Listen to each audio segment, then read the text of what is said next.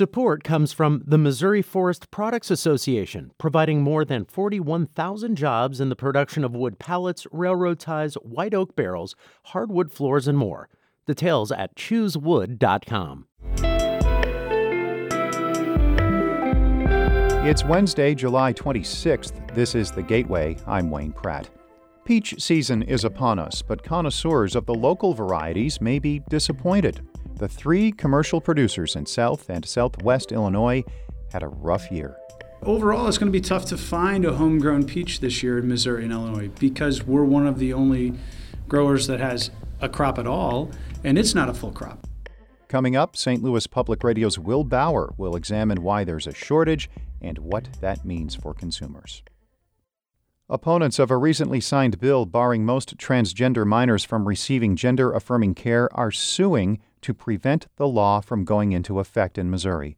St. Louis Public Radio's Jason Rosenbaum reports that similar measures in other states have also faced legal challenges. Missouri lawmakers approved a bill earlier this year barring most transgender youth from receiving hormone therapy or puberty blockers.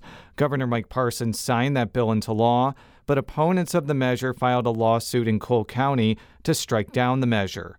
A statement from Julian Wilcox of the ACLU of Missouri says the law enshrines, quote, discriminatory practices in our healthcare system by specifically denying transgender Missourians under the age of 18 access to evidence based gender affirming medical care.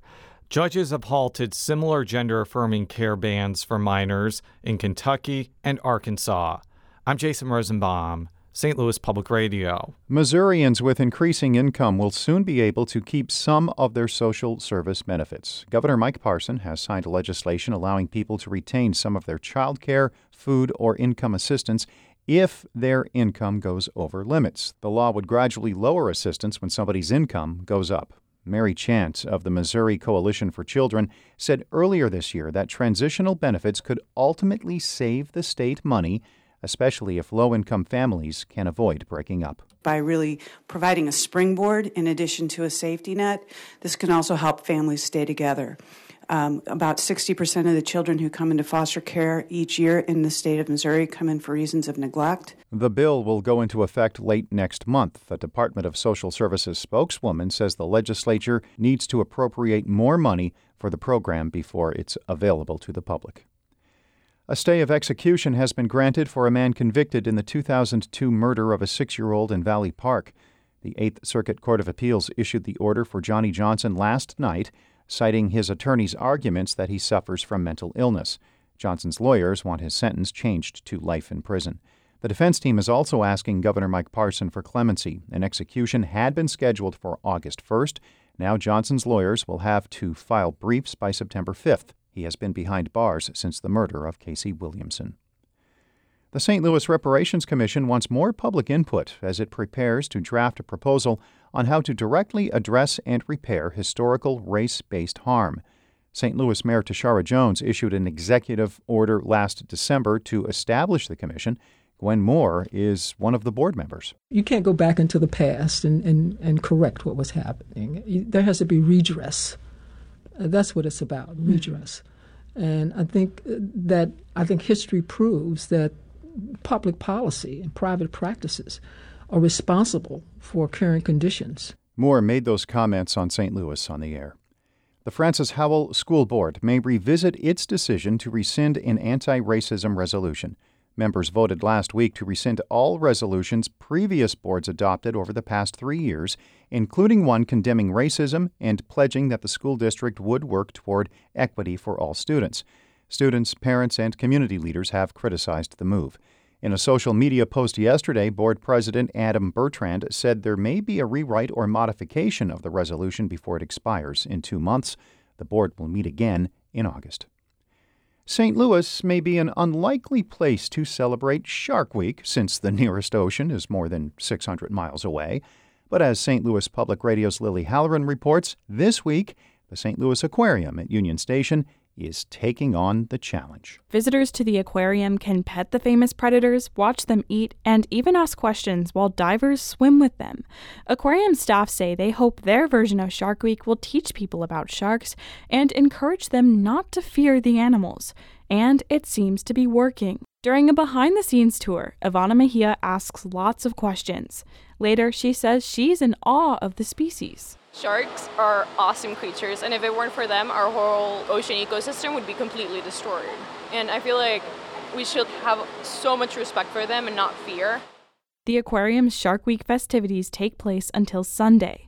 I'm Lily Halloran, St. Louis Public Radio.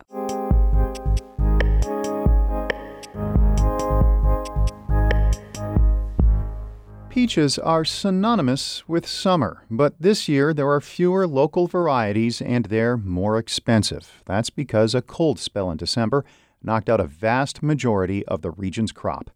St. Louis Public Radio's Will Bauer reports.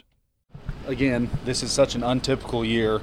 Normally, these doors are open. The Austin Flamm is showing me around his orchards processing facility in deep southern Illinois. Here, with the help of seasonal workers, they'd process hundreds of thousands of the fuzzy fruits every summer. You got to use a little bit of imagination this year. While the line's not running, it, it doesn't give an accurate representation. And there's a reason the line isn't running at Flamm Orchard. A big winter storm in late December got to the peach trees, and bad. For Flamm, he estimates the cold spell knocked out 90 to 95% of his peaches this year. In the big refrigerator like warehouse where Flamm stores the peaches, the bad crop is just as obvious. What normally would be chock full of peach bins is nearly empty. To have a loss as bad as we've had this year, it's very rare. This is the worst loss we've had in about 16 seasons, since 2007. It's so bad that Flamm is selling very little wholesale to grocery stores. For the most part, the orchard is selling directly to consumers.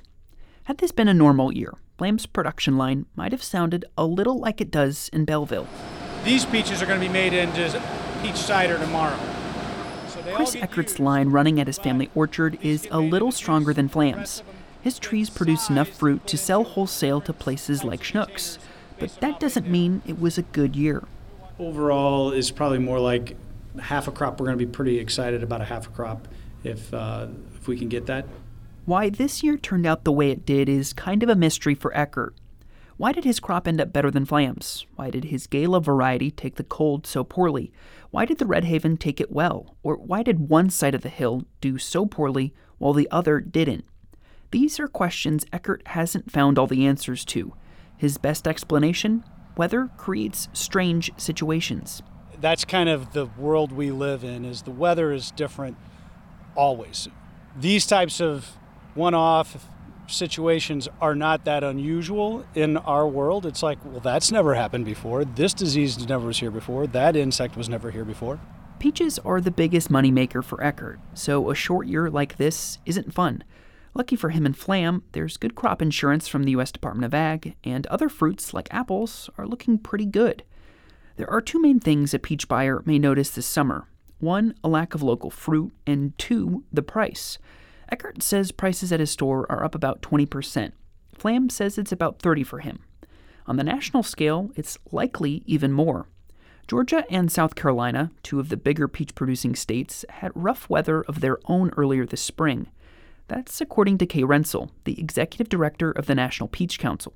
With such a significant number and volume of fresh peaches coming out of Georgia and South Carolina in any typical year, it does make a big difference to the marketplace and the availability of fresh peaches. Local growers are hoping to make the best of a bad situation and use the peach shortage to encourage people to buy directly from them. At Flamm's Orchard in southern Illinois, there's more than a couple of customers doing just that. Dan Elkins drove an hour from Cape Girardeau. The self proclaimed Flamm fan says the higher prices this summer won't keep him away. This is a great operation. They've got great people here. Love the peaches, so I'll be back for more.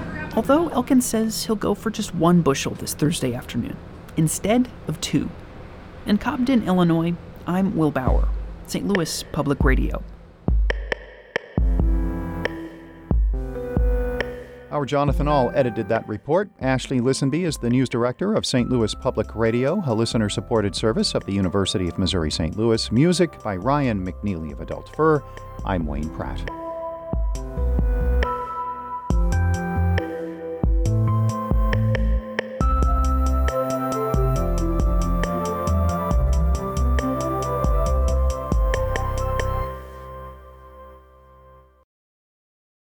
Support comes from Mosby Building Arts, a design build company committed to remodeling the right way. Visit callmosby.com to get project inspiration for any room of your house.